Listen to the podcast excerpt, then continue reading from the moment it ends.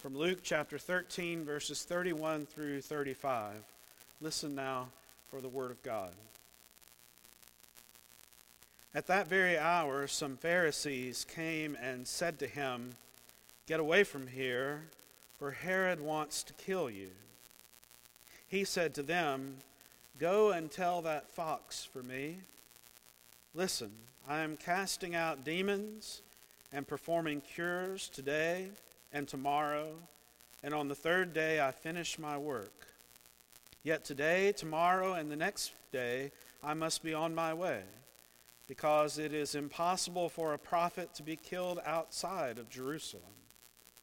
Jerusalem, Jerusalem, the city that kills the prophets and stones those who are sent to it. How often have I desired to gather your children together as a hen gathers her brood under her wings, and you were not willing. See, your house is left to you, and I tell you, you will not see me until the time comes when you say, Blessed is the one who comes in the name of the Lord. Friends, this is the word of the Lord. Please be seated.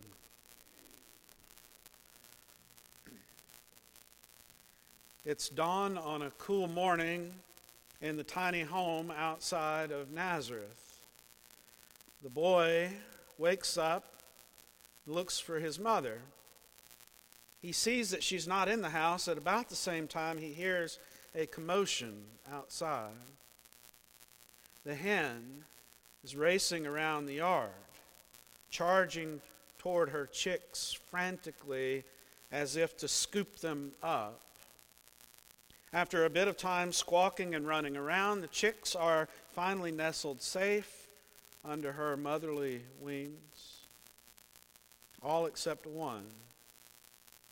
There is concern in Mary's eye as she places an arm around Jesus and draws him close, the young boy taking it all in. I wonder if that or a similar memory is what prompts Jesus' response to the Pharisees when they come warning him of Herod's murderous intent. Foxes, then and now, were known to get into the hen house by stealth and snatch away the little chicks and sometimes the hen herself. The occupants of those hen houses were among the most defenseless and therefore vulnerable creatures around. That was true in the first century, and it's true in the 21st century.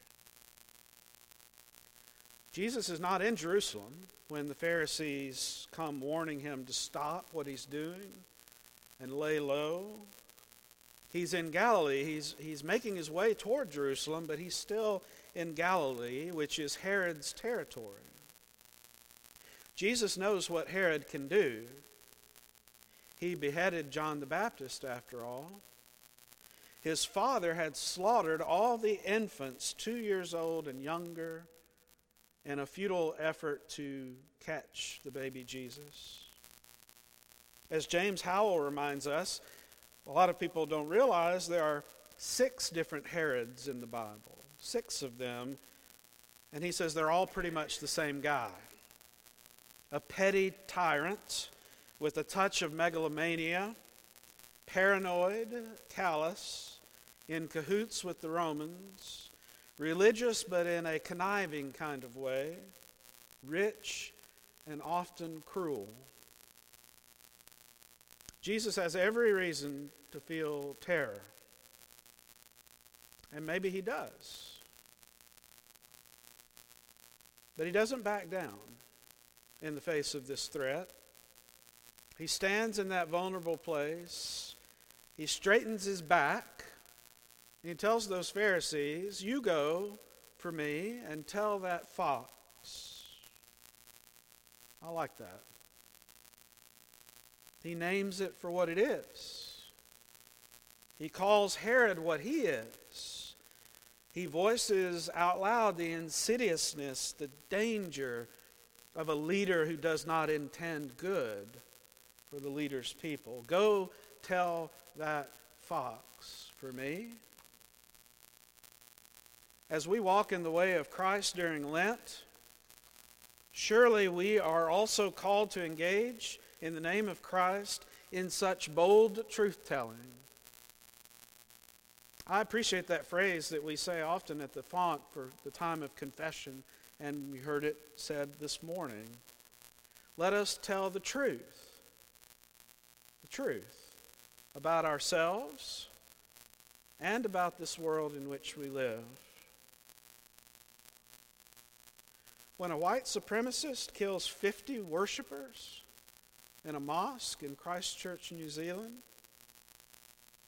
we must tell the truth about that. And go tell that fox and all those who subscribe to hate and violence that we are about the liberating, healing work of Christ. Just as we did after the synagogue shooting in Pittsburgh, just as we did after the shootings in Charleston, South Carolina, and Sutherland Springs, Texas, and right here in Nashville. And the list could go on and on and on. Go tell that fox. When dictators deprive their people of emergency food and medical supplies, preferring to see his own people starve and succumb to sickness uh, rather than yield some of his power, then we must go tell that fox down in Venezuela that tomorrow and the next day and the next, we are doing the work of Christ, regardless of what he does, to feed the hungry, to heal the sick, tell the truth. And yes, when we see hints of that fox within ourselves, when we are more interested in power than in love, when we prefer to hear or tell lies rather than abide in the truth, when we get caught in our own bubble and demean and degrade those who seem other than us, who seem different, then we must go tell that fox within to return to the font, to hear the invitation to the truth to bow down and confess, and to rise up renewed and ready to walk the path of Christ. Jesus proclaims that he is going to continue his work. He's going to continue his plan. He's going to continue to do all the things that Herod fears the most. He's going to move about the people that the fox, Herod, neglects and devours, and he's going to heal them and restore them and bring wholeness to them rather than the evil of Herod. This is the difference between the kingdom of Herod and the kingdom of God. In the kingdom of Herod, if you feel vulnerable or fearful, you lash out. You eliminate the source of the fear. You behead. You issue threats. In the kingdom of God, if you feel vulnerable and fearful, you allow yourself to feel it, and then you put one foot in front of the next, and you continue the program. You risk love, you risk healing, you confront evil with good. The fox is still on the prowl. And we are called to go tell that fox wherever the fox threatens that we will not cease being the church of Jesus Christ, that we will continue to love and to serve and to heal and to reconcile. We will rebuild in Hattiesburg, Mississippi. We will walk alongside the endangered on the border. We will seek peace in our personal relationships. We will continuously learn in community what it means to follow. We will worship God together. We will not give in to hate. We will reach out across the old divisions. We will be the herald of a new day. It's easy for us to live timid lives, to value safety over courage, to avoid evil rather than pursue good. But as we walk with Jesus to Jerusalem this Lent, He invites us to join him in liberating and healing in the face of that fox wherever he is. And at last, part of our walk of Lent is remembering Jesus' desire for us. Hearing his laments and recognizing his invitation. Jerusalem, Jerusalem, how long have I desired to gather you under my wings as a hen does her chicks, and you would not. He longs to gather his children. And again and again they choose the deathly ways of the Herods of this world. And yet, even as he laments, he continues moving toward the cross. He continues his journey toward Jerusalem. He marches to the cross out of this profound love, even in the face of rejection. He accepts his vulnerability because that is what you do when you love. Jesus will gather his chicks under his wings. He will gather his children. What happens when the hen spreads her wings over her young ones and the fox arrives? Many times the hen gives up her life. I think Jesus' metaphor, in some sense, is no metaphor at all. It is what he will do. On the cross, he will spread his arms wide. He will give himself up to the Herod of this world in an act of sheer, undeserved love and grace. His longing and his desire will not be in vain. Even as he laments, he moves toward the cross. And we are his body. We are his body.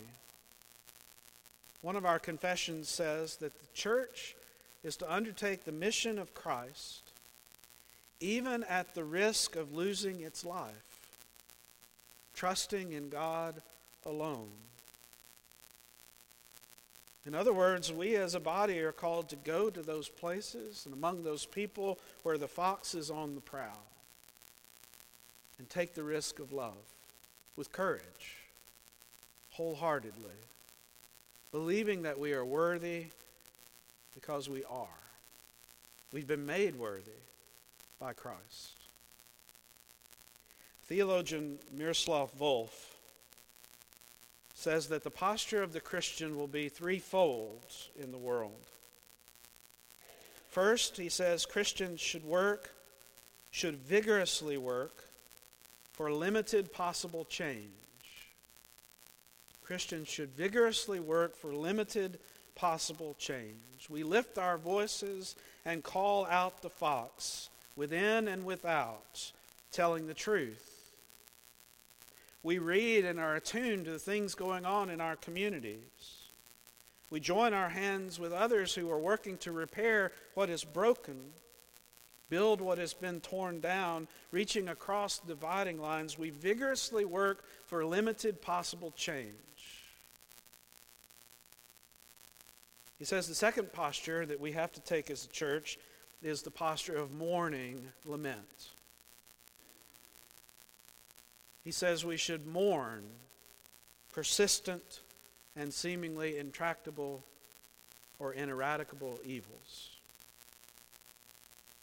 When faced with horrors like the one that unfolded in New Zealand, let us mourn with our sisters and brothers in that place. Let us mourn a culture that gives rise to such hate. Let us mourn the part we play in it. Let us cry out to God. The church must never lose this language of lament, where we join our voices with Jesus over this hurting world. How long, he says, how long have I desired to gather you under my wings like a mother hen and you would not. Jerusalem, Jerusalem, who kills the prophets and stones those who are sent to you. Let us mourn the ways that we still will not gather under Jesus' grace filled wings. Because such mourning is often the seed for change. And finally, Volf says the third posture for the church is to celebrate the good wherever it happens. To celebrate the good wherever it happens. And it is happening. We do not give in to hopelessness and cynicism. God is at work in the world. How could any of us have heard the voices of our youth last Sunday and not recognize the good happening with them? The ways they are responding to God's grace and leading us as the church of today as well as tomorrow. We celebrate the good when we walk as a congregation into Lent, fasting, and disciplines with depth, and in community, knowing that God is forming us more and more into the likeness of Christ. We celebrate the good when we walk outside these doors into our community, whether it is the community next door or around the world, bearing love and not hate, unity, not division, life, not death. Let us not lose our ability to celebrate the good wherever it happens. Right after the horrific news last week came out, I emailed one of the people we worked with, if you remember from the Islamic Center in Murfreesboro a few years ago on the Habitat for Humanity project. I wanted him to know of my prayers and the prayers of this community of faith for his community. He wrote back that one of the things that sustains the Muslim community in Middle Tennessee is the knowledge that there are far more, far more Christians and Jews who love them and are committed to unity and peacemaking than there are otherwise. And he said, Your church is among those, and we are grateful. And so it is that this one event, like so many before it, has given space to the Lenten call to name out loud the fox, to work for the good in spite of the fox to lament and mourn the evil that still holds, and to celebrate the good wherever it is found. May we make room for all of these postures as we continue our journey toward the cross.